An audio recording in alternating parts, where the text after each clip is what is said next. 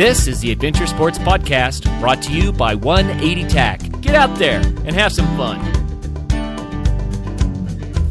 Episode 155. Hubert Kriegel has been traveling around the world on a Ural motorcycle and sidecar for over 11 years.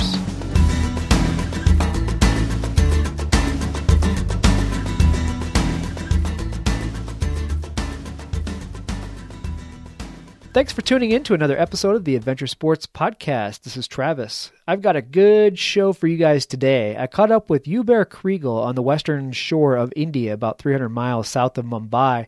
Hubert has been visiting various parts of the world since 1970, but in 2005 he decided to sell it all and travel permanently for 10 years on a Ural motorcycle and sidecar. Now it's 11 years later, and you've probably already guessed it, but Hubert is still on the road and apparently with no plans to stop anytime soon. Hubert, thanks for joining me today. Yeah, thank you. Oh, it's great to have you. You know, I came across your story and I was just I was just completely smitten by your uh, your ability to toss everything aside and and head out on this this Ural uh, sidecar and start traveling the world. Um, let's jump right into it. What kicked this whole thing off? You had basically an epiphany, a, a, certain moment that just made you realize that this is what you wanted to do with your life at this point? Look, it's one of the things that happens during one dinner in my life. So it, we are in, two, in November 2004. I was living in New York. Um, I've been living in America for the last uh, 20, 25 years on that time. I'm French. And during that dinner, I'm with a very good friend of mine. He's French also and uh, this guy is a noise, you know, he's a, a perfume designer, and he's, he's telling me as, as we start the, the dinner, he said, you know, uh, no matter how much we make, when we live in a big city like uh, New York, it's a lifestyle, and December 31st, you look in your pocket, it's empty, it's all gone. So, which is true. So just so you know, um, I was never rich in my life. I had a good life but I was always uh, always in the red uh, all my life. And uh, so that was the beginning of our, our conversation. And then he say, look, your daughter, I have three daughters. My third daughter was in Madison, Wisconsin College. It was the last year of her college. So he says, so now you're going to be released of uh, not to have to pay college and things like that. What are you going to do? So I felt quite stupid. I, I never thought about it. Say, well, you know, I, I don't know what I'm going to do. I'm, I keep working and, you know, and, uh, and, and that's it. And, and then the conversation started during the same dinner. And they say, you know, Jean-Louis, my French friend in New York, uh, is passionate about uh, motorcycle like me. We have always been driving motorcycles since we are uh, teenager and he's also uh, a traveler, a true traveler, uh, like I have been. I've been traveling all my life, also on my own way. And then uh, Jean-Louis asked me, he said, you know, we, we are, it, it would be interesting to see how much does it cost to travel on motorcycle all year long. That's all you do. You know, how much we need to do that. So just to remind you, we're in 2004. We all have internet on our desk in the morning when I was coming to work. The first thing I was doing, it, it was looking at a couple of bikers I knew I had their blog, you know, traveling around the world, and I was uh, drilling about it. You know, I was looking at that. It was like a dream come true, you know. So we start to scoop some number, and we wrote it down on the tablecloth, and and we come to what was coherent and just common sense. And then Jean Louis tell me, he said, but, um, you know, you, if you sell everything you have, how much you have? I say, I have no clue, you know, I, I mean, at the bank, I'm always in the red, but, you know, like anybody else, I had a good life and uh, I was living in a very nice apartment and uh, I was a real estate broker on that time. So I had to look good and I was looking good. Uh, so, like anybody else, I had stuff, but but no money. So we did the number again. We scooped the the number, you know, whatever was making sense about. And at the end, it appeared that uh, if I was selling ev- everything, I had enough money to travel for 10 years on my motorcycle because traveling on a motorcycle is very cheap if that's all you do. Uh, of course, you have to travel smart. You know, uh, I, I don't go in a five-star hotel. So when I look at that, we, we were to desert, and I say, you know, are you sure we don't forget anything? And so, so then it was clear to me that I had two choices in life. The first one was I keep working 10 years, and then I will be poor. And the second one, I sell everything I have. I go travel for 10 years on a motorcycle, and then I will be poor. Either was, way, it's the same result. Uh, yeah, I mean, that was, wow, you know, it was a wake up call. I mean, I had no idea before that dinner. Take, drinking the coffee, I look at Jean Louis, I say, Jean Louis, I'm selling everything, I go on the road. I took my decision. It was just simple. So we are November 2004. Three months later, February 16, at 6.04 a.m., I was leaving Manhattan and I was going on the road for 10 years. Everything was gone. Everything was sold. Everything was closed. I had nothing left in, in, uh, in New York. And I've been on the road since. You know, it was absolutely fantastic. I owe, I owe a lot to my good friend Jean Louis. That's for sure. Yeah, I yeah. think you do. That's how it happened. Yeah, yeah, I do, I do, I do. And, you know, it's, it's still a very close friend. We we talk a lot together. He came to join me a couple of times. Uh, one time, six months in South America on his motorcycle, and then we drove one year together in um, in in Africa. But uh, you know, that's it. That's the story. Oh, that's fun. Well, I've always been, you know, proud of myself for for deciding, you know, to move out to Colorado from Connecticut and and doing it within a month's time. Four weeks later, we packed up and moved out, and I was always pretty proud of that until I heard your story, where where you decided uh, to sell everything and go on the road for ten years on a motorcycle, and did it within three months. That's pretty impressive. Yeah, well, you know, I mean, okay, it's it's uh, it happens like that. I mean, obviously, I was, uh, I was, uh, you know, it was not the first time I, I moved. I was living in France, and uh, I met my uh, my wife, and we, we we had a baby. She was three months old, and we decided to move to America. So again, we sold, packed everything, and come here with four suitcases, and you know, nobody was waiting for us. We had to redo our life, which which we did. You know, so somehow it was not the first time, but still it was uh, it, it was a very good movie, you know. yeah, you were ma- used to making big changes uh, quickly. So, speaking of your wife, now we need to point out that you're married. Um, you've been on the road for 11 years now, but there's still a wife back in New York. How does that work out? How All does right. she feel about it? All right, so you, I, I, can see right away you want to put me in trouble. My wife is next to me, so let me tell you. yeah. So look, Lorraine, she's a dancer. She was a professional dancer all her life, and as time goes, you know, from dancing on stage, she became a choreographer. She became a, a, a professor of dance, teaching in uh, universities in New York writing books about dance, and, and that's her passion in life. She, uh, the same way my passion was never to work because I was never good to, to work. Um, but my passion was always travel and motorcycle. So when when I decided to go on the road, you know, we the conversation we had, what we what we said was, look, you live your passion, which is dance, and I live my passion, which is traveling on a motorcycle. You are you are teaching now in a New York University. There is a lot of holiday. Every time you have time off, I will come back and we're together. And then once in a while, you can come to join me wherever. So that's what we do every time I every Christmas I'm I'm um, I was back in New York. We were together with our daughter for a month and for a month and a half, two months, then a month for spring break, and then a couple of months in summer. And sometimes she come join me, uh, you know, in different countries. She's here in India with me right now for for the last seven weeks. Uh, she come in Panama. She come, you know, we went travel Europe. Mean, So look, it's not, not the way we, we did it now. It is important to see that living in 2000, you know, in the 21st century, you have to recognize that travel, traveling is very easy in the sense that um, every country has internet. Every country has a plastic machine. You know, you put the plastic on top, you get the cash on the bottom.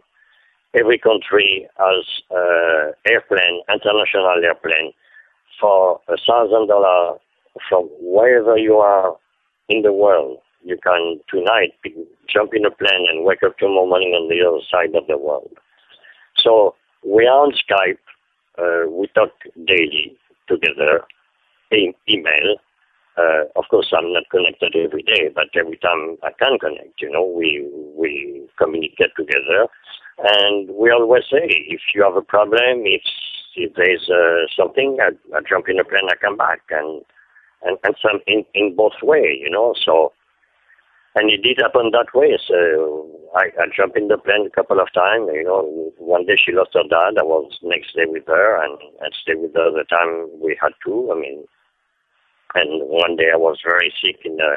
And, and she come and she helped me and she bring me back home and things like that. So, you know, it's not like I leave and I say, okay, see you in 10 years, ciao, you know, it, it will not work the same way, of course.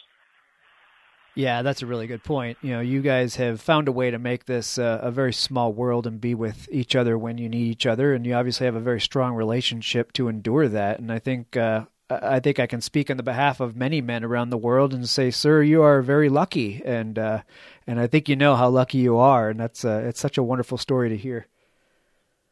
Yeah, you know, my I like to say that because we were talking about how easy it is to travel today, convenient and and cheap. Uh, in 1971, I was living in, I was uh, living in Paris, and I went on a sidecar, motorcycle with a sidecar. I went around the Red Sea.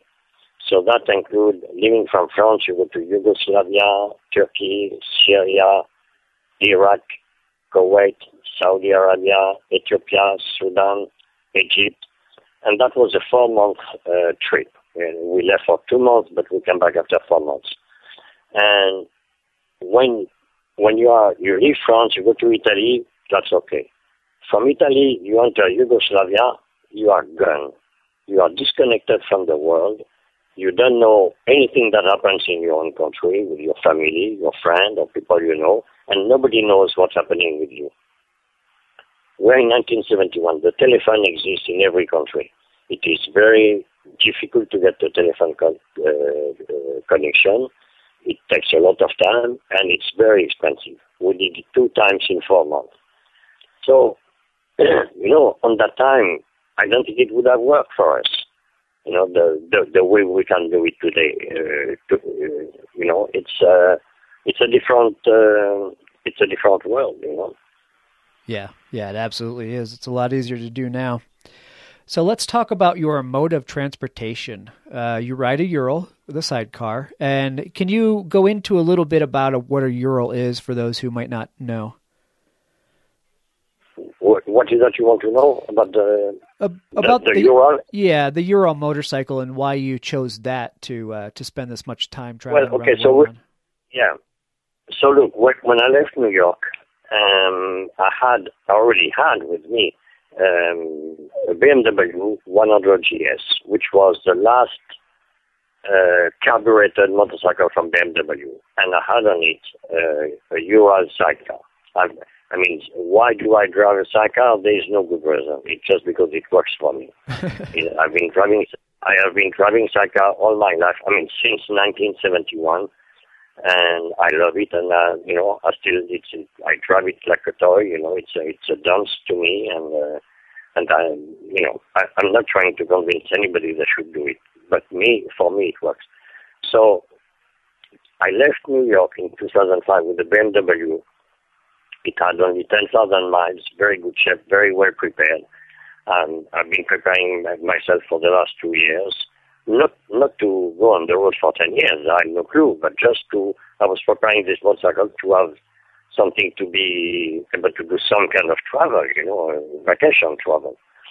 So I wanted this kind of motorcycle because no electronic, simplicity, any mechanic can open it. And, uh, you don't need a computer to to fix it if there is a problem. And always wanted to go in a remote country, a remote part of the world. So that was my concept. And it worked uh, very well, except that I very quickly learned in South America, because when I left New York, I went first to the Arctic Circle, then south to Ushuaia, and going through all South America in the, in the next uh, almost three years, I can tell you that over a hundred times, either I was stranded or or I U-turned with uh, with a sham and uh, uh, because I could see uh, there is no way I could get through the sand. So a sidecar with a one-wheel drive you know, the sidecar is like a dead weight pulling you on the on the right side, and you uh, you will lose traction very quickly and and and be sanded. On my way south, um, I met a couple of guys in Death Valley, and we spent a week in Death Valley. These two guys were on the Ural with a two-wheel drive. So two-wheel drive, that means the sidecar wheel has a traction and it's a death lock. So all of a sudden, all the power you have keep you with the traction of the sidecar. It keeps you straight, and you go much, much, much further. You know, me being alone, uh, traveling alone, and I'm not athletic. You know, I'm not. Uh, yeah, I'm. I'm. I'm not. I'm just not athletic. So. Um, when you are standard, you're, you're in deep shit. You know, it takes a lot of uh, it needs a lot of power, you know, to get you out of there. So um, I saw what the two-wheel drive Ural sidecar could do by compare of me with my one-wheel drive. Much, much better motorcycles, BMW, and so on. And I was, by the time I come back from South America, I decided to buy a sidecar to have the two-wheel drive. Now, let's be clear. The, the two-wheel drive Ural uh, sidecar, you will not do the the sand uh, dunes like you see in the Paris Dakar race. right. No, no way. Yeah, that, that, forget about that. You still have huge limits, but it doesn't matter. It was going much much further than I could do with the BMW. So by the time I come back in 2008, now I'm in uh, in New York. And from there, I bought uh, a new Ural sidecar, two-wheel drive. I bought it in France, and I flew there to prepare it with my friend in uh, in Geneva. And, you know, I have very, very good, very good close friends from the sidecar cross era where we were doing. Uh, again, I was never good at sidecar cross because I'm not athletic, but I loved it, you know. So they, they, they, they were good, these people. Uh, Giorgio, he was uh, competing on the World Championship, you know, that time. But I prepared my sidecar, and then I've been driving with that since, and uh, I just love it. You know, the simplicity of the of the of the motor. Um, uh, absolutely what you need when you travel in a remote country. Yeah, absolutely. So it has been uh, reliable. You, I think I heard you say you you've had two Urals now at this point. Is that right? No, no, no. It's my first. Uh, no, that I'm still driving today. The one I bought in 2008. Okay, okay. So, you know, when when you are traveling on year long, it's not the same mentality than when you go for the weekend with friends. You know, on the weekend with friends, you are pushing it. You you do a little uh, crazy thing. You know, you need to decompress from the week work. Sure. So you, you, you don't hesitate to be a little foolish. When you travel alone, loaded, and so on, you forget about that. You know, like uh, the the first question people always ask is about the speed. I mean, speed is totally irrelevant when you travel. Right? And you don't want speed. You don't want to go fast. You want to have time to look. You don't want, and, and, and also for your own security. You know, like I'm in India, uh, I can tell you the the highway, the divided highway, are uh, occupied by uh, by cows, by camels, by truck, by truck going the wrong way on the on the divided highway. You know, all of a sudden you have a truck coming in front of you. It's it, it's uh, not every day. It's, it's every hour you have that. So speed is is really really not something you are you want, you need, and you are looking for. So I can tell you that when I'm on a very very good road, uh, driving 80 kilometers an hour, 80 kilometers is 50 miles an hour. 50 miles an hour. I'm, I feel whoa whoa, I'm flying. You know? yeah.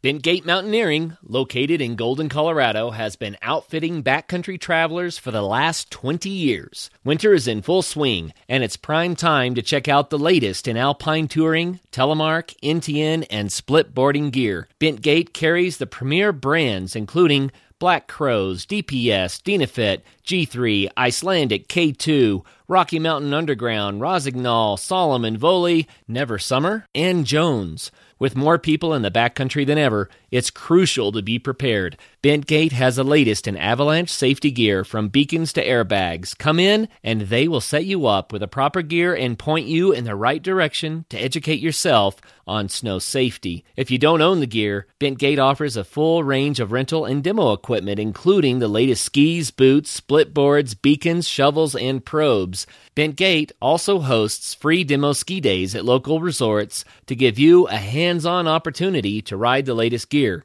Be sure to check bentgate.com for their full product selection as well as updates on all of their events. Hey folks, be sure to swing by 180tac.com to check out the 180 stove and the 180 flame camp stoves. These lightweight compact multi-fuel stoves are made in the USA and are designed to be fail-proof on your adventure. These stoves offer the flexibility to cook your meal using twigs and sticks found around you or various other fuels like gel fuel, alcohol, charcoal, or even use them as a windbreak and stable cooking surface for remote bottle gas stoves. The ingenious locking tab and slot design ensures your stove is very solid and stable without the use of hinges, rivets, or fasteners that can fail you in the field. Visit 180tac.com to find your next camp stove.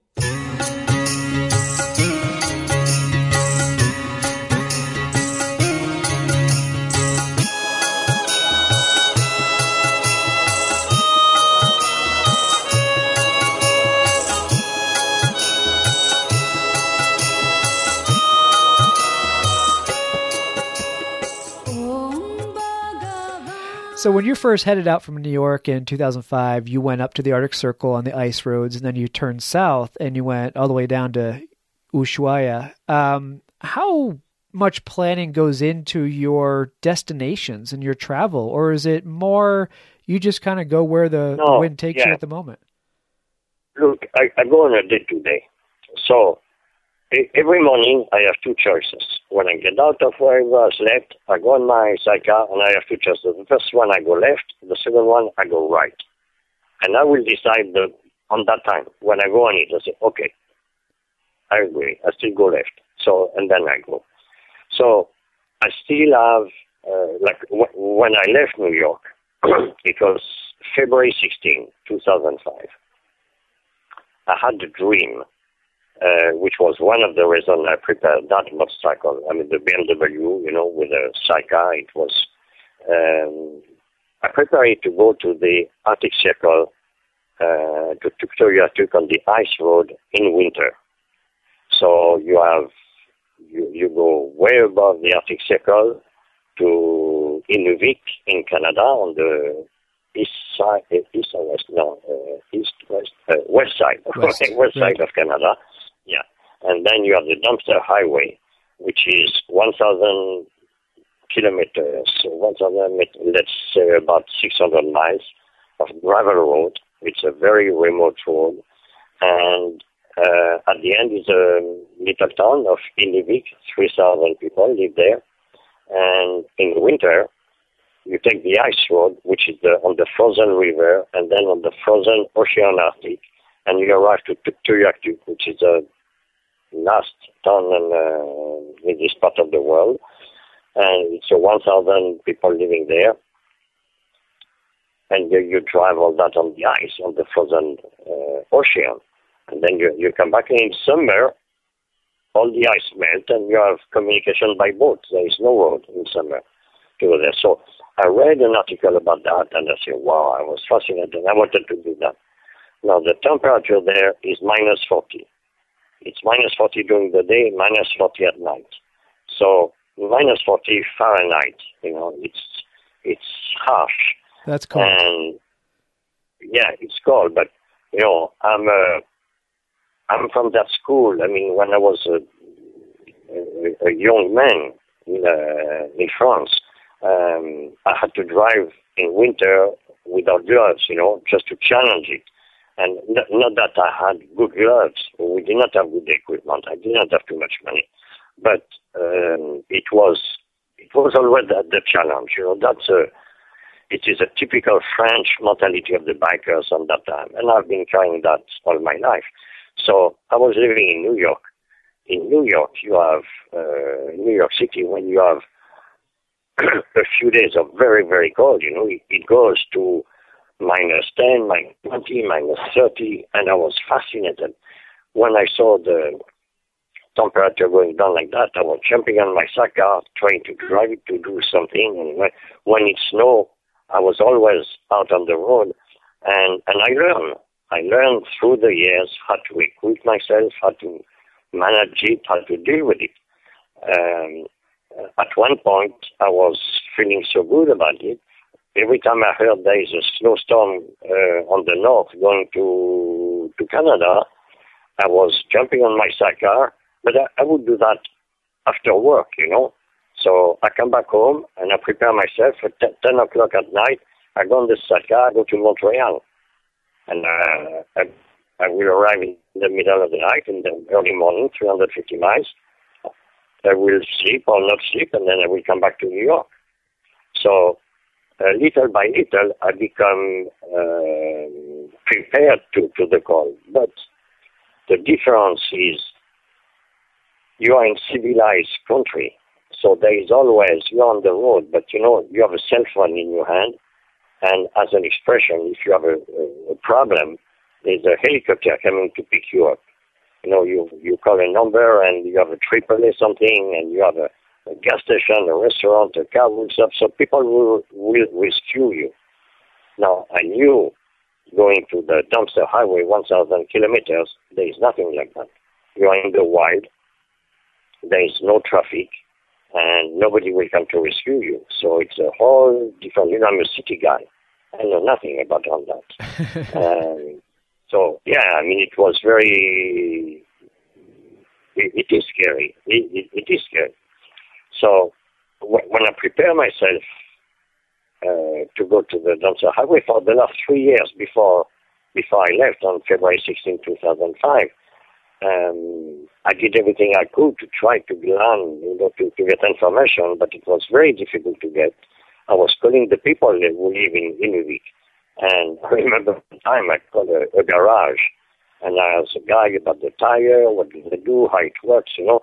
And, and the guy asked me, he said, so what kind of car you have? And without thinking, I didn't pay attention. And I said, no, no, I'm, I'm not driving a car. I'm on a motorcycle. The guy hung up on me. I didn't want to deal with it. And he hung up. Yeah, I, I met the guy when I went there, and I told him he was the stupid one. But uh, you know, that's okay. So going there, I had few. Uh, I did not know if I could do it. I did not know if it was possible. Uh, but I was going on a day to day, and I pushed it one day after the other, and look, I, I went through. You know, so the, the funny story is when I arrived in Tuktoyaktuk, um, there is, uh, you know, Inuvik and Tuktoyaktuk, they are, it's a petrol, uh, it, it's a petrol country. So a third of the population is the, the petrol industry. A third of the population is the government, and a third of the population, the last third of the population are the retired Eskimo who, who live there and who are not anymore Eskimo. I mean, there is no more hunting, things like that. Uh, alcohol is a huge drama in this part of the world. Right. Uh, people, I saw family they devastated. I mean, uh, human drama. You have no idea how hard it is to watch and to listen. to These families, these people tell you what happens with uh, with member of their own family due to alcohol. So I knew in uh, Tuktoyaktuk there is one hotel restaurant. I know it has, uh, you know, it's it, it, it's nothing charming because it's a petrol business, pe- petrol industry. Um, so I arrived there, you know, with all this dream I had in my head, and I take my little bag from from the sidecar, and I walk the stairs, you know, still uh, dressed like, uh, I mean, it's minus 40, right? So I get in the restaurant, in the hotel restaurant, I open the door, and I saw the guy, and, you know, I felt so good. I say, hey, you know, I'm from New York, and I come on my motorcycle to spend the night here. And, you know, that was my, uh, I, I, I made it, you know, in my head. So I said that to the guy, and the guy said, well, I'm sorry, but we're full tonight. oh, no. it's a long way to come full. to find out they're full. yeah. I said, uh, all right, all right. So do you think I can have a soup, uh, eat something? Yeah, yeah, of course. Uh, sit down, sit down, yeah. And the guy was, you know, obviously very nice. He was worried about me. So I told him, I said, look, don't worry, I have my tent. I am I sleep outside. If, if you don't mind to show me where I can pick up my uh, pick up my tent, I sleep outside, and there's no problem, you know. So during the dinner, he called me and he said, "Come have a look." And he took me to an office. It was very small, very messy. And he said, "Look, if if you would it be okay if you sleep here on the floor?" I said, "Sure, sure, it's okay." So you know, it all turned, turned out well. So. Well, that's probably a welcome sight at uh, 40 degrees below zero. that's some chilly yeah. camping if you had to stay so, out there. Yeah, so, you know, to come back to your question, so then when I left New York, I had in mind Arctic Circle, you know, Victoria So I made it. So now I'm coming back, and I have one thing in mind, is to go to Ushuaia, because it's logical. It's on the same continent, and it's uh, I'm here, so I'm going to go through Central uh, America and South America down to to Ushuaia in Argentina. So that's my goal. Now, which country I'm going to go through, which order, will I go by the East Coast, the West Coast, the Sun? I, I had no idea. I didn't know. And for all that, I go really on the day to day. It depends who I meet, what I heard, what intrigued me. Um, and sometimes I'm I'm just not sure where I go, but I just I know I'm going south, so it still it still is good, and and that's how that's how I do. So, you know, the beauty for me of my travel is I have no I have no schedule, I have no itinerary, and I have no sponsor. I owe nothing to nobody. I'm totally free. I can do exactly what I want on the day to day, and that's what I do. You know, that's what I've been doing. Well, that is admirable, and uh, it, it, makes me long for that uh, that lifestyle. It's such a, a simple way to to go about each and every day. Just go which way you determine is the best way to go on that given day, and it may change tomorrow, yeah. but oh well. Yeah, exactly. You know, when I was in France, I bought the Ural car, and I, I had one thing in mind. I wanted to go to Mongolia. I read the book about Mongolia my wife gave me for Christmas. Um, I, I saw, I watched a couple of movies, The Weeping Camel, uh, that was, you know, making me drool to, to want to go to Mongolia. So I'm preparing the Ural car, and I know I want to go to Mongolia. So Will I go through Turkey and the Baltic Sea? Will I go through uh, Belarus? Will I go through the north? And I had no idea, you know. And until one week before I left, I heard there were I didn't pay attention before, but I heard there is a, a motorcycle rally in the at the Arctic Circle in Norway. And I said, "Wow, that's great! You know, let let me go meet all these guys." It's uh, it's called the Crystal Rally. So I, I left faster uh, Switzerland than I wanted because I heard about this rally. So I went by there. Then I went by the north. Two weeks before, um, I had a TV interview, and they asked me. I said, "Well, man, I don't know. I'm, I'm not sure. What do you think I should do?" You know, I'm always ready to listen to people what they have to say, but I will make my decision when it's needed, not not because I have to decide in advance. You know, that's a that's a great uh, quality of life. It it gives me, you know, no stress. Yeah, yeah, absolutely. And you left the working world to do this, so it's got to be such a uh, such a night and day difference to to walk into a life where you just don't have to worry about what it is you're doing the next day. You know you're going to be getting on your motorcycle, and you know you're going to be turning left or right, and that's it. Yeah, yeah, that's it.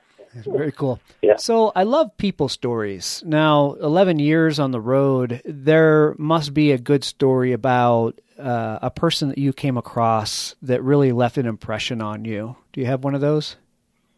Oh, many, many, many. I'm sure. You know, no, yeah, of course.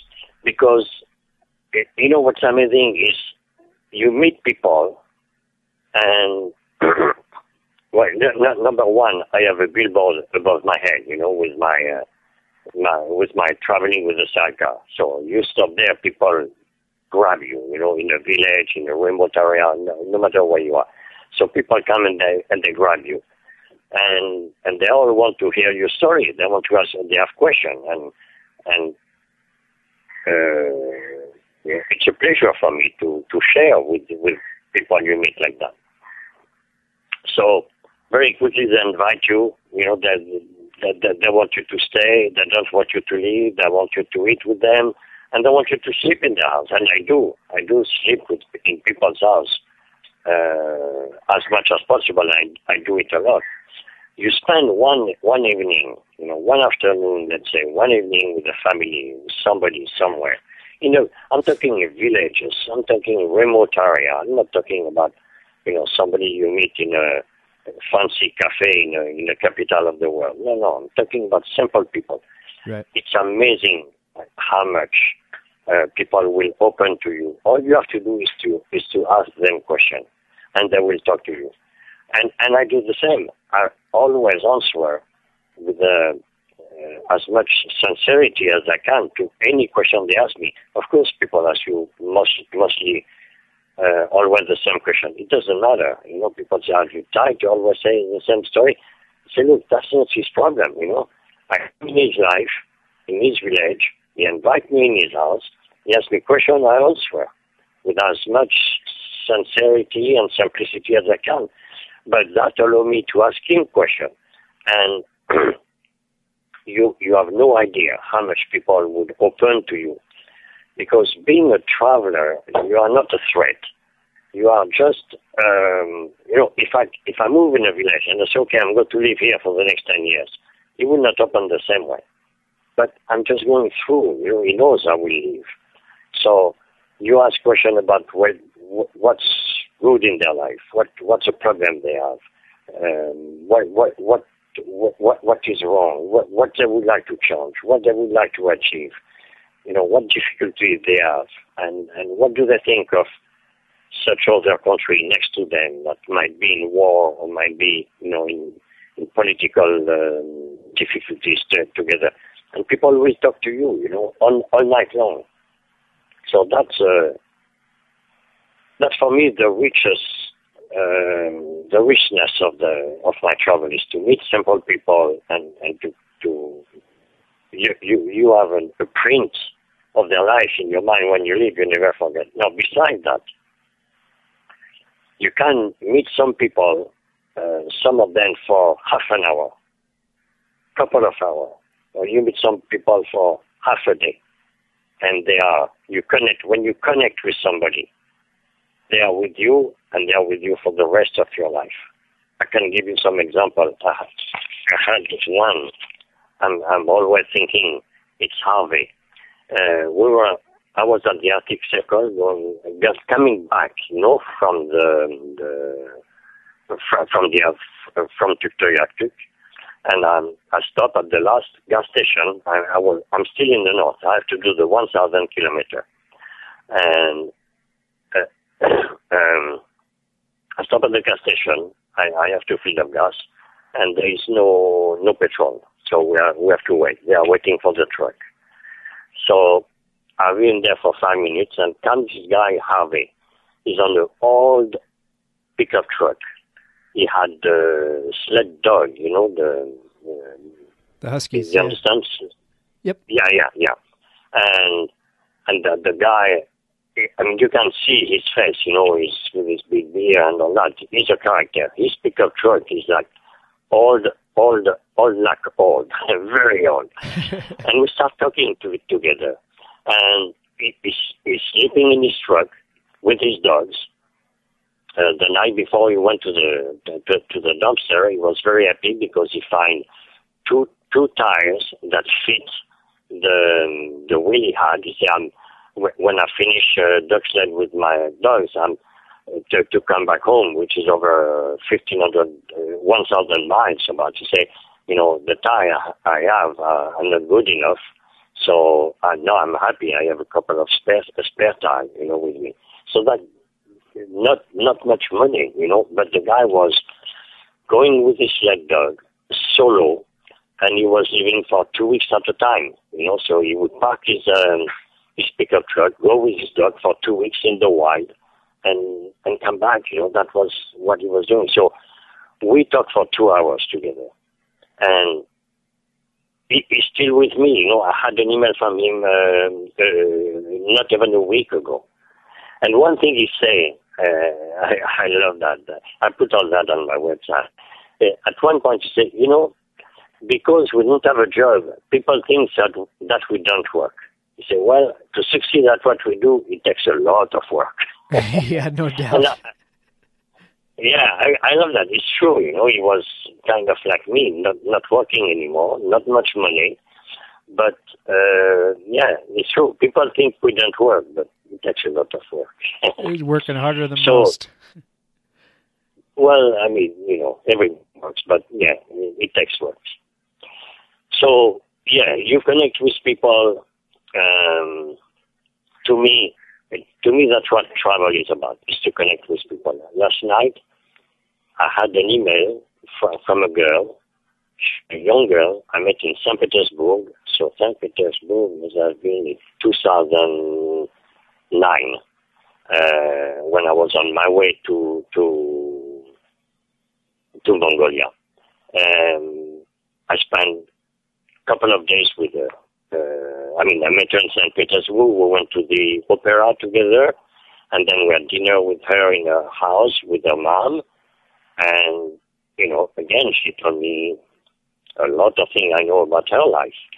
So on that time, she had difficulties. She met an Italian guy that uh, she was in love. She wanted to go join him, but she could not get the visa. It was very difficult financially. You know, there were uh, not rich people at all, uh, this, this, girl and her mom. And uh, it's very difficult for Russian to have visa to go to Europe. You know, you have to show a lot of, it, it's mostly a financial uh, problem. You have to show bank statement for two years past and, and so on. So I saw this girl two times in two days, and, and then I went on with my travel. So I, I, I got an email from her uh, once a year. You know, I'm sending a, a mass email to everybody I know, everybody I met, uh, everybody. And she answered me to say, well, I'm glad to see you are still on the road and so on. So I wrote her back and I say, hey, well, what about you? You know, what's happening in your life now? What, where are you at? Tell me since we, we met together. And she wrote me a long letter I, I got last night but she succeeded to go meet this guy uh, in Italy. She married him. She lived in Tuscany. She got a job traveling around the world uh, for three years. Then she got tired of traveling, and now she's looking for another job. You, you know, we met two days, but we are connected for life. You know, I will follow this girl. She will follow me until until ever. You know. So yeah. that, uh, to me, this is the true richness of the travel. Yeah, that's very special. I'm, Absolutely. Money couldn't buy that. Yeah. So I, I'm used to say, um, you know, I don't do, when I travel, I don't do fort. I don't do church. I don't do mosque. I don't do synagogue. Um, I don't do landmark. I, I can do, but I, I don't care. You know, I'm not looking for. But I do villages, I do remote road, I do mountain, I do people. Not the kind of travel I do. Well, that You know, sounds uh, good to me. I like I like the way that Yeah. uh, that you do it, and your the mentality that you hold while you're doing it. So Yeah, so so sometimes I, I will go see a lot like this, but like I'm living in India, I have been here for a year and a half. I did not I did not go to see the Taj Mahal.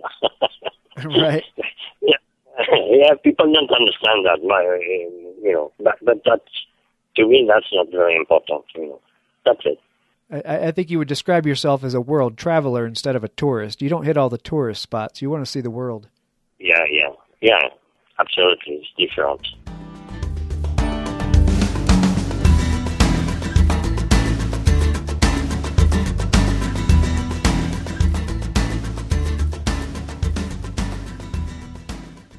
Hey, River Rats! You've heard nature photographer John Fielder discuss Colorado's free flowing Yampa River on the Adventure Sports Podcast. Now get the 150 scenic and historic pictures behind the words.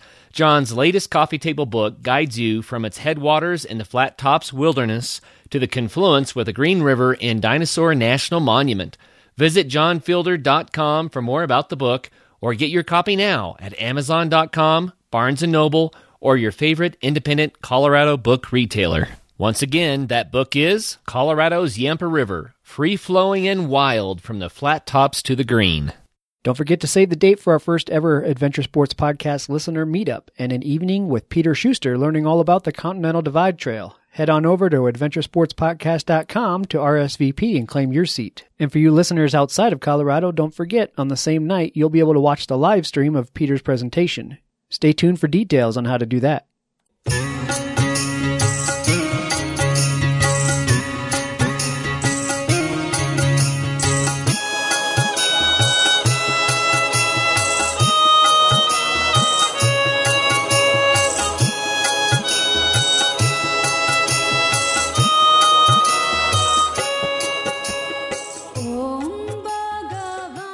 You've been all over the place. Could you pick a place that, that you would say is your absolute favorite that that really is a, a place that you could go back to time and time again and never get uh, and never get old? Oh, very simple, very, simple, and no hesitation. It's Mongolia.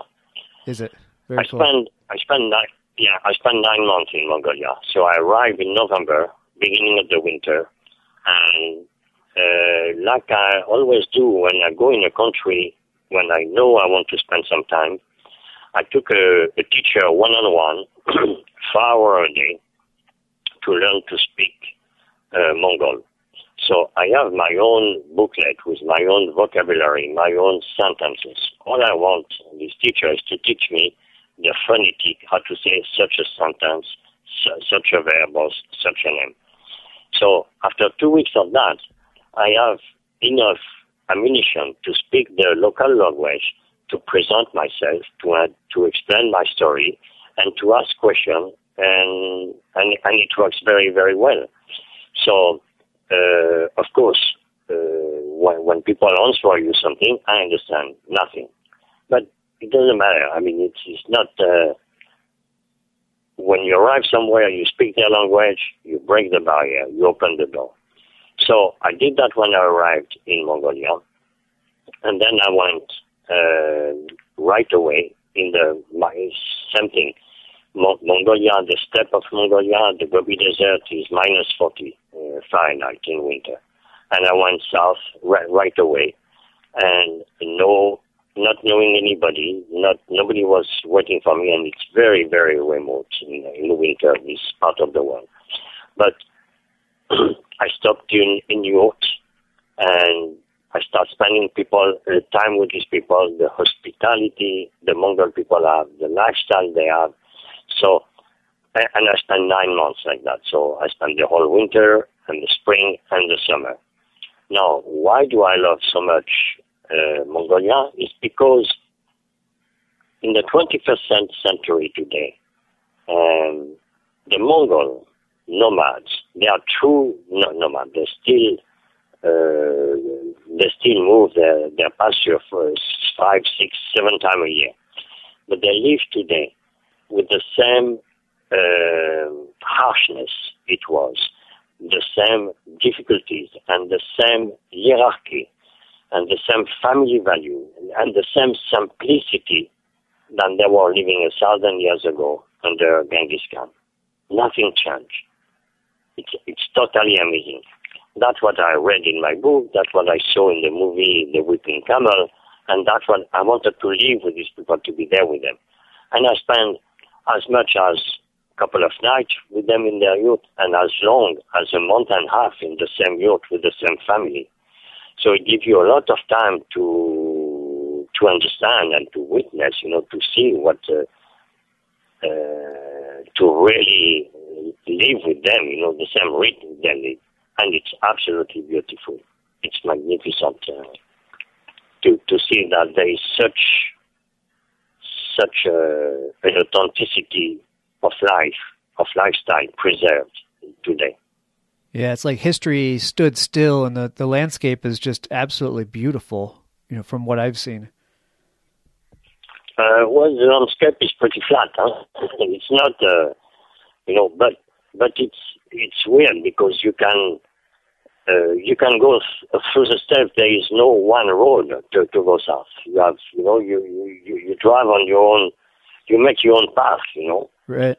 So it's very very open territory and uh, and then you see a yurt, you know, like uh, far away. It might be like uh, five, six, seven, eight, nine kilometers, and you you you start to go this way, and and they have a hospitality, unbelievable hospitality. You know, there is a when you approach a yurt, every yurt has a dog, and the purpose of the dog is uh, uh, it's a warning system for the for the nomad. So the dog sleep outside summer or winter, and if there is a, something strange happening or a bad animal or something, he will bark. That's his job. And uh, then the, the nomad will come out of the yurt and look what's what it is and deal with it. So when when you when I approach a yurt, there is of course they are barking at me, and there is a tradition when the nomad come out of the yurt and you are facing each other, you tell him it's a specific sentence, you know, I forget it now, but it's a specific sentence. You say, Can you please watch out your dog? And he's invariably he will tell you, Yes, I pay attention to my dog. And that's mean you are welcome. From that time he takes you inside the yurt. As soon as you are inside the yurt, he gives you something to drink, a tea most likely, and um, and then he start to prepare you something to eat, a snack, a cookies, or he start heating some water. I mean, in winter he would start a fire to cook you some food, and um, and you are there. So we we talk, we communicate. It takes time. It's it's a slow process, but it works. And then um, at the end of the day, you know, it's nobody asks question. Uh, you know, he's not going to ask you which hotel you go sleep tonight. Of course not. and he, he said, you know, we we push a, a yurt uh, is corporate Venkat is like 20, 25 feet diameter. It's one volume. There is no partition, so there is no place to hide. Three, four, five, six people can live in a yurt uh, typically. So there is no furniture you have little teeny teeny stool that you can, you know, like uh, not even one feet high, and that you sit on. And at night, you you pull things on the side, you put the cover, and you sleep on the floor. So when when it's night, you say, okay, you you lie down here, you know, boom, and you lie down. And never, never, not once in nine months, any nomad asked me, so what's your plan? What what do you do next? Uh, uh, how long do you stay? When, when are you leaving? Never. And I stay uh, a week. I stay up to a month and a half with the same family. Never, nobody asked me when, when I was going and what was my plan.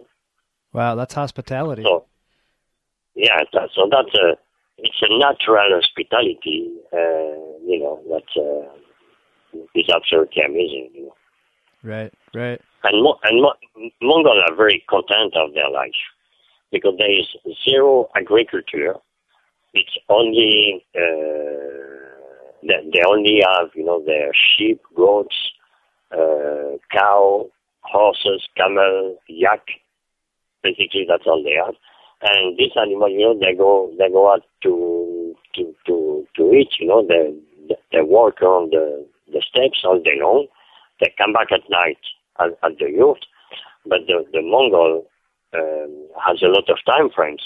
So between them, in the, the, the, in the family, they socialize a lot. They spend a lot of time talking together, uh, having fun, and they laugh a lot. They have um, uh, social games. They, they they they would play. They they eat all day long. You know, they eat a little snack here, a little snack there. They sip some tea, and they have a good time. You know, life is good. It is very harsh in winter, but beside that, um, they are very overall they are very content on their life. Well, it sounds like a lifestyle that uh, many of us could probably benefit from living, at least to get a taste of, just for a little while. Yeah. So look, you know, it is true also that uh, it, it, today, mean, when I was there in 2009, you some of the Mongol nomads already have a, a Chinese motorcycle.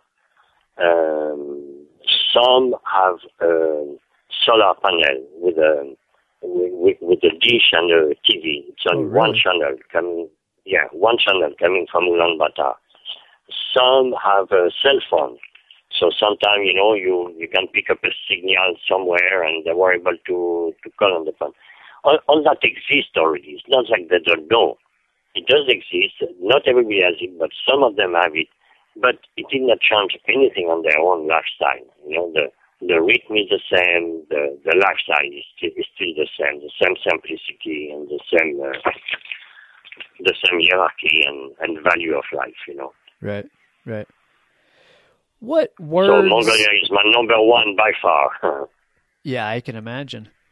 What words of inspiration or advice would you have for somebody who really has a dream to to do what you've done now that you've done it for 11 years and and have all this experience under your belt. What would you tell them?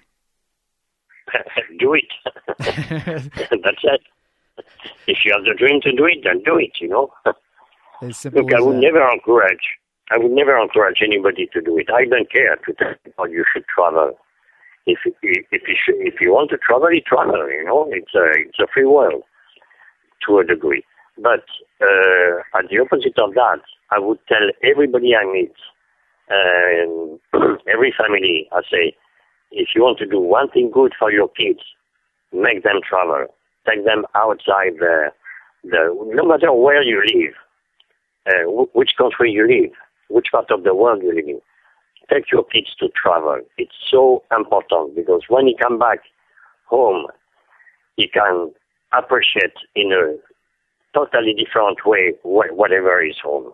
Would it be for an American kid? Well, you know what? A lot.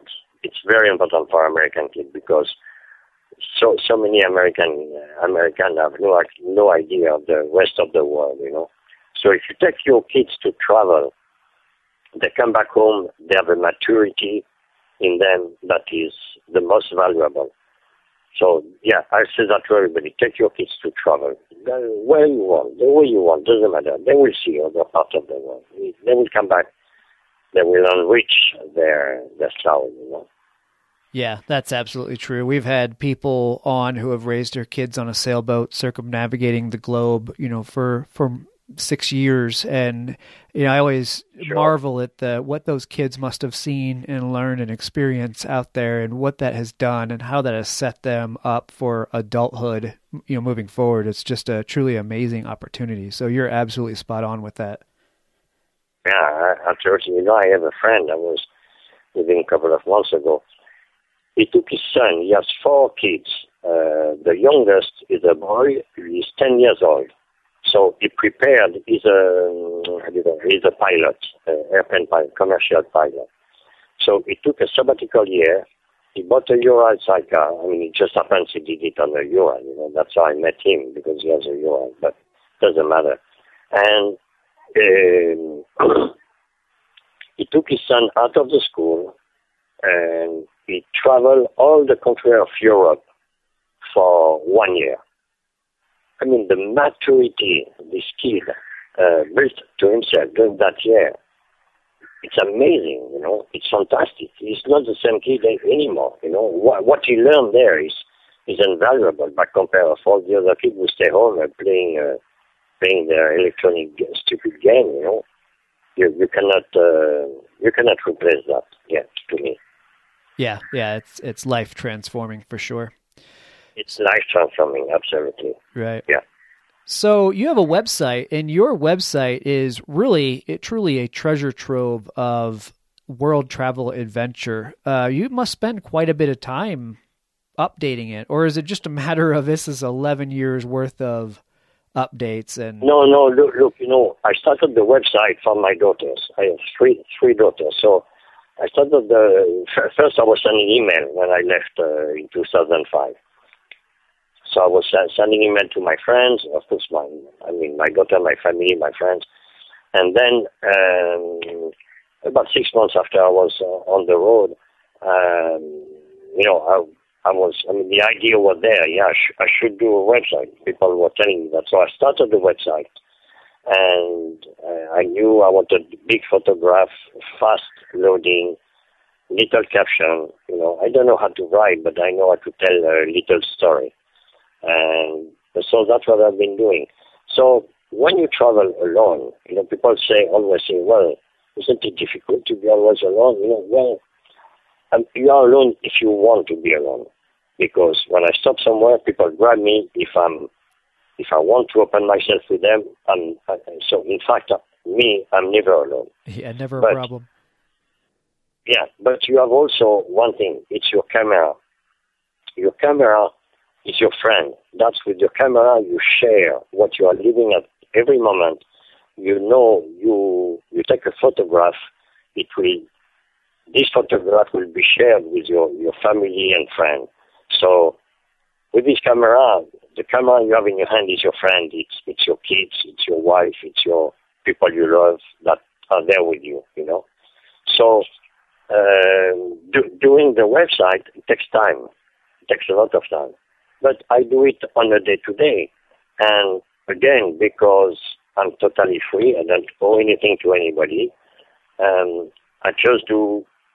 I, I, I said that from the beginning. I will only put stories and photographs and stories if I have a story to tell. If I don't have a story to tell, I will put nothing.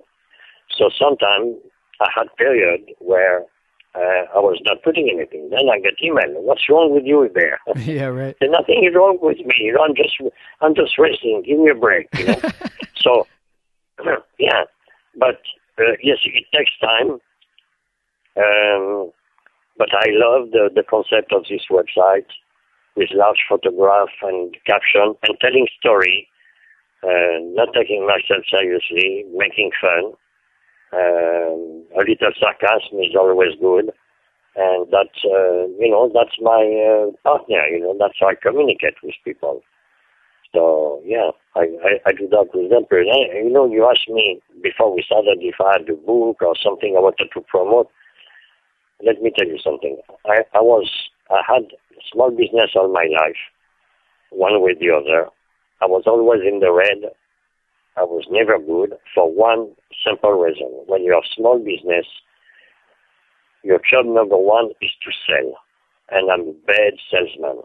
It, uh, it, uh, that, that, that's why it's just how it is. so, being a bad salesman, and I suffered from that. I knew I was a bad salesman. You know, I but I didn't know how to be a good one. You know, if not, I would have. I tried. Believe me, I tried very hard. I could never succeed to become a good salesman. So my all my business were all not okay, and I was always struggling. I never made it financially, uh, you know, in my businesses. So when, I sold everything, I go on the road. I promised myself, I say, I have enough money for 10 years. After 10 years, I have nothing left. So I sell everything, but the cash, I put it at the bank. Number one, I put this money on the saving account. So everybody jump on me. No, no, no, you have to invest. You have to, I say, fuck you. I'm not going to invest nothing. I keep this money saving, but you are going to lose with the, I say, I don't care. If I lose 5%, it doesn't bother me. But if I lose 30% because I made a stupid investment, it would kill me, you know. So I put this money aside. And why am I telling that? I forgot. I lost my thought. you, you you didn't want something to promote. You didn't want to have to sell. Oh stuff. yeah, yeah, yeah, yeah. so so th- then I say, um, I say, no, no. So I have the money to travel for ten years, very secure because there is no risk on the on this little capital of money I have. And one thing I promise myself, I will never sell anything again in my life because I've been suffering selling. I don't want to sell. I was bad at selling, so I would never sell again anything. So people tell me, well, you, you write a book. I said, no, I'm, I'm not writing a book. But, but you should write a book. You could. I said, no. I said, look, I do the writing, you do the writing. You write the book. You have everything on my website. Start writing. Ask me questions. I tell you anecdote. I have plenty of anecdote in my head. And, uh, and that's it. So I'm not selling anything. Not one t-shirt, not one book, not uh, anything. I, I made uh, quite a few uh, conference, you know, presentation in the motorcycle circle, you know, Ural or, or else, you know, and never ask for one dollar when I, when I do that, never. You know, I just do it for the pleasure to meet people, to share with people, and you know, ask me question, I answer. And and for me, when I do that, I always meet a few great people, also. You know, so it's a it's a two way street. Yeah, yeah, I So completely understand no, Not, nothing, nothing to sell. that. Okay. Now, Well, I some people say, but I saw you have a, a link. I, I, have a link on my website for donation. I say, yeah, yeah, yeah. You want to give me, I take it. You know, I say thank you, but you have nothing in exchange. You know, so don't don't up anything. That's great. well, I do want to point uh, listeners to your website because, like I said, it truly is a treasure trove of of adventure and. And I, I really once I stumbled upon it, I, I just really kind of got lost in your travels, you know, because you depicted on your site, you know, with your comments and the photos of it, and you, you can get lost and, and be there vicariously, you know, if you can't be there physically. And it's uh it's such a neat site to to visit. So I want to I want to read it out myself. It's thetimelessride.com. That's where you can go and uh and read all about Hubert Kriegel's uh, adventures around the world on the Ural for 11 years and it sounds like you're not planning on stopping anytime soon, am I right? well, no, no, I'm, yeah, yeah, that, that has changed. You know, no, number one, the the name, the timeless ride is. I was on the phone with my wife and my daughter Jessica before I left, and so how are we going to call that? And they come with the name, the timeless ride. So it's a ride that has no beginning and no no end. And as you know, life is made of confusion. If you look on my the first page of my website, the timeless ride, no beginning, no end, but it's ten years on the road. So, and then it says in big started from New York, uh, February 16 at 6.04 a.m. So not, not only it has a beginning time, it has an end time, and it's a timeless ride. But, um, okay, what did I say now? I don't remember. Okay. Huh? in your 11th year. Oh, yeah, yeah, because I'm in my, my 11 year now. So what happens is, you know, that night when I when we scooped the number with my friend Jean Louis in New York, and it was just common sense. It happens our common sense was right on target. When I started travel, um, I was I have been spending exactly what we imagined that day. I'm not spending more. I'm not spending less. And I do it by instinct. You know, I don't keep track. I don't write anything. I don't write how many kilometers I wrote, how much I spent, anything. Every two, three months, I would open my, the website, my bank account in New York, my bank account in France. I look the balance, and I look, and I, boom, I'm right on my feet.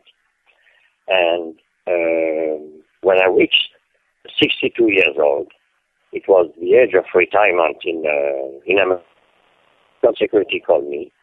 I stopped by them, and to make it short to you, um, you know, I, because I was always in the red, I never had 401k or retirement plan, n- nothing. But I had paycheck all my life. I work hard like anybody else, so on every paycheck there is something going on the side for Social Security. when I was working in France as well as when I was working in America. To make it short, it happens that my budget uh, of traveling is exactly the amount I have in retirement, which is much, much, much better than I, I never imagined anything. You know, the day we did this number with Jean-Louis um, about uh, how much I have, we talk about retirement, but I have I was born in 1946 in Paris. So 1946, right after the war, uh, my parents were very poor. They, they did not have any, any money uh, until I was 10 years old. So all my uh, young boy, you know, in education, um, what, what I was hearing about retirement, say, well, people who go to retire, they are, when they get old, they they are sick, they suffer, and they have no money, and and they die. It did not look too good, you know, the retirement. It changed, you know, the so so when we scooped the number we Jean, we, we put zero for retirement. I knew I would have like a few hundred dollars or something, but nothing substantial to that that we put on. Right. Totally wrong with the with the French and the American retirement. I had uh, e- enough to travel on the lifestyle I had already. So all of a sudden, all the pressure went down, and now I, I'm traveling with my retirement money. So when I reach the ten years, it's uh, it's official. Now I'm the road. I'm on the road for good. You know, as long as I can put one foot in from the other one, I'm I'm still traveling. That's great. There's nothing wrong with that. Yeah, yeah. I Yeah. love it. Li- li- Life is pretty good. Yeah. Yeah, no doubt. Well, before we go, I have to ask. You have these iconic red glasses that that that you seem to be recognized for at this point. Is there a story behind these glasses, or you just like to color red? Yeah, yeah. yeah, I got this red glasses in 1995, so 21 years I've been wearing these glasses. They are big, red, flashy, huge frame uh, red. So, um, you know, if you look at the website, you will understand once you, you see a photograph of me with my red glasses, which I wear 24, I mean, every day. Um, it, it's a girl I met. Uh, she, she was a friend um, I recently met. She was a, a eyeglass maker, you know, designer. And uh, she called me and she said, look, uh, I have some glasses I'm designing. I want to show you. So stop, stop by my shop one day. I said, so I stopped by her shop. It was these red glasses and I, I loved it right away. Because, let me explain you. it's hard to understand, but uh, you know, most likely you will not understand. But, but that's okay. I'm a shy person. I've been shy all my life. You know that that's my that that's who I am. So to wear such a flashy uh, red glasses, now people don't look at me; they look at the glasses. So it allowed me to be there without having people looking at me. It's confusing, I know. No, I, I that's right. completely get it. I understand what you're saying. That makes a lot of sense. That's great. Yeah. So there Yeah. is a story I- I behind the was red living- glasses. Yeah, so I was living in New York. Uh, I had a small business of uh, graphic arts, and you know, it's uh, it was fitting very well the environment. You know, I was. Uh, everybody thought I was this huge advertising agency. I was not. You know. All it takes is red glasses, right? Yeah. Maybe I'll get a pair. Well, Hubert, eh, your travels sound truly amazing, and I was I was very anxious to get you on because uh, your stories are, are exactly what we're looking for on this show. I think they're absolutely inspiring, and uh, I I look forward to uh, to seeing what uh, what brings what what comes down the road next for you. And I'll follow your site and uh, and see that happen. And I I can only hope that we cross paths at some point so I can shake your hand and hear a few more stories. Yeah, that would be great. But look, I, I want to say something. You know, people always ask, you know, why the sidecar, why the motorcycle? I say, look, when you travel, it's not important what motorcycle you have. And I'm going to tell you, if there was one motorcycle made for traveler who never break, we would all knew it and we would all have it. It does not exist. So there is nothing wrong or right on the choice of motorcycle. As long as you are happy on your own motorcycle, your own choice, then then you are you are the winner. I will say more. It doesn't matter if you travel on a motorcycle, if you travel on a bicycle, on a car, on a backpack, in a bus, as long as you go on the road. You know, so the, the, the purpose is travel, is to meet with people, is to connect with people.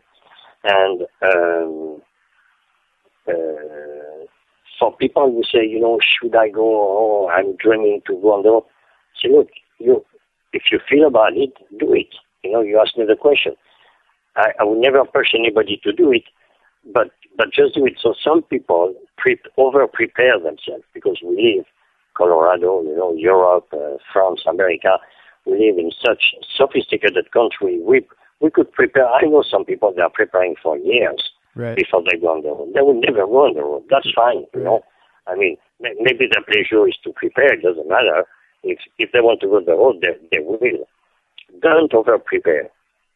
You know, m- many times people say, "Well, I would go, but I need this, I need that." I say, "No, you don't. You know, you start to go on the road, and you will finish to prepare as you are on the road. You know, you you you are, you, you you will know what works, what does not work for you, and maybe traveling like that is not for you. Then, if it is not for you, you come back home. There's nothing wrong with that. You know, it's it's only if you're happy you, you do it, because traveling on motorcycle or or car, I mean, traveling around the world is not.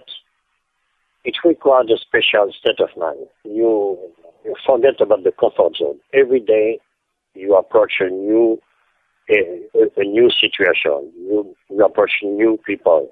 You approach new country, and you have new difficulties or unknown in front of you. So you you have to be able to eat whatever people give you to eat. You have to learn to speak their language. You have to. I mean, you you really have to go out of your comfort zone, circle of comfort zone, and it's not for everybody. But if it is for you, you you will love it. It's uh, you know tra- traveling is is amazing. Even if it is harder and harder these days, the way the world is going uh, now. But you know, still, it's fantastic. Yeah, well said. Just get out there and, and do it and don't have any uh, inhibitions and don't plan too much. You'll never get going if you do. Yeah, don't don't, don't over don't, don't, don't over complicate it. You know, things will happen. And also, one other thing I want to tell you, because your your audience is maybe mostly American. There is no, you know, I've been traveling 80 countries in the world on motorcycle, one way or the other. And there is, I can tell you, there is no one country in the world where people are mean. It just does not exist. No matter where you are, you have a problem, you will find people who will help you. Now, you might have country with a politi- political situation with your own country. You might uh, you might have difficulty with a, a custom agent. You might have problem with a corrupted policeman. You might have problem with military or government or administration. But that's not the people. That's the system. So there is no such a thing as a country where people are mean. I was welcome in every country I went in the world. I remember when I, I arrived in Venezuela with my BMW Saka with a New York City license plate. I replaced the license plate, and I thought, you know, people see I'm from New York, uh, American, you know, I, I, I'm I'm going to be in trouble. People don't give a damn, you know, they're lovely. They say, oh, you're from the, you know, little by little. I was opening myself, and they're absolutely lovely. So everywhere you go, you will find very, very nice people. And whenever you have a problem, you will find people to help you. Right. Yep, that's absolutely true. That message comes across quite often uh, with the people we interview, and we hear the same message time and time again: is that you know, everywhere they go, the people that they meet are just absolutely genuine, helping, caring, and they'll give you the shirt off their back. Yeah, yeah. Yep, absolutely.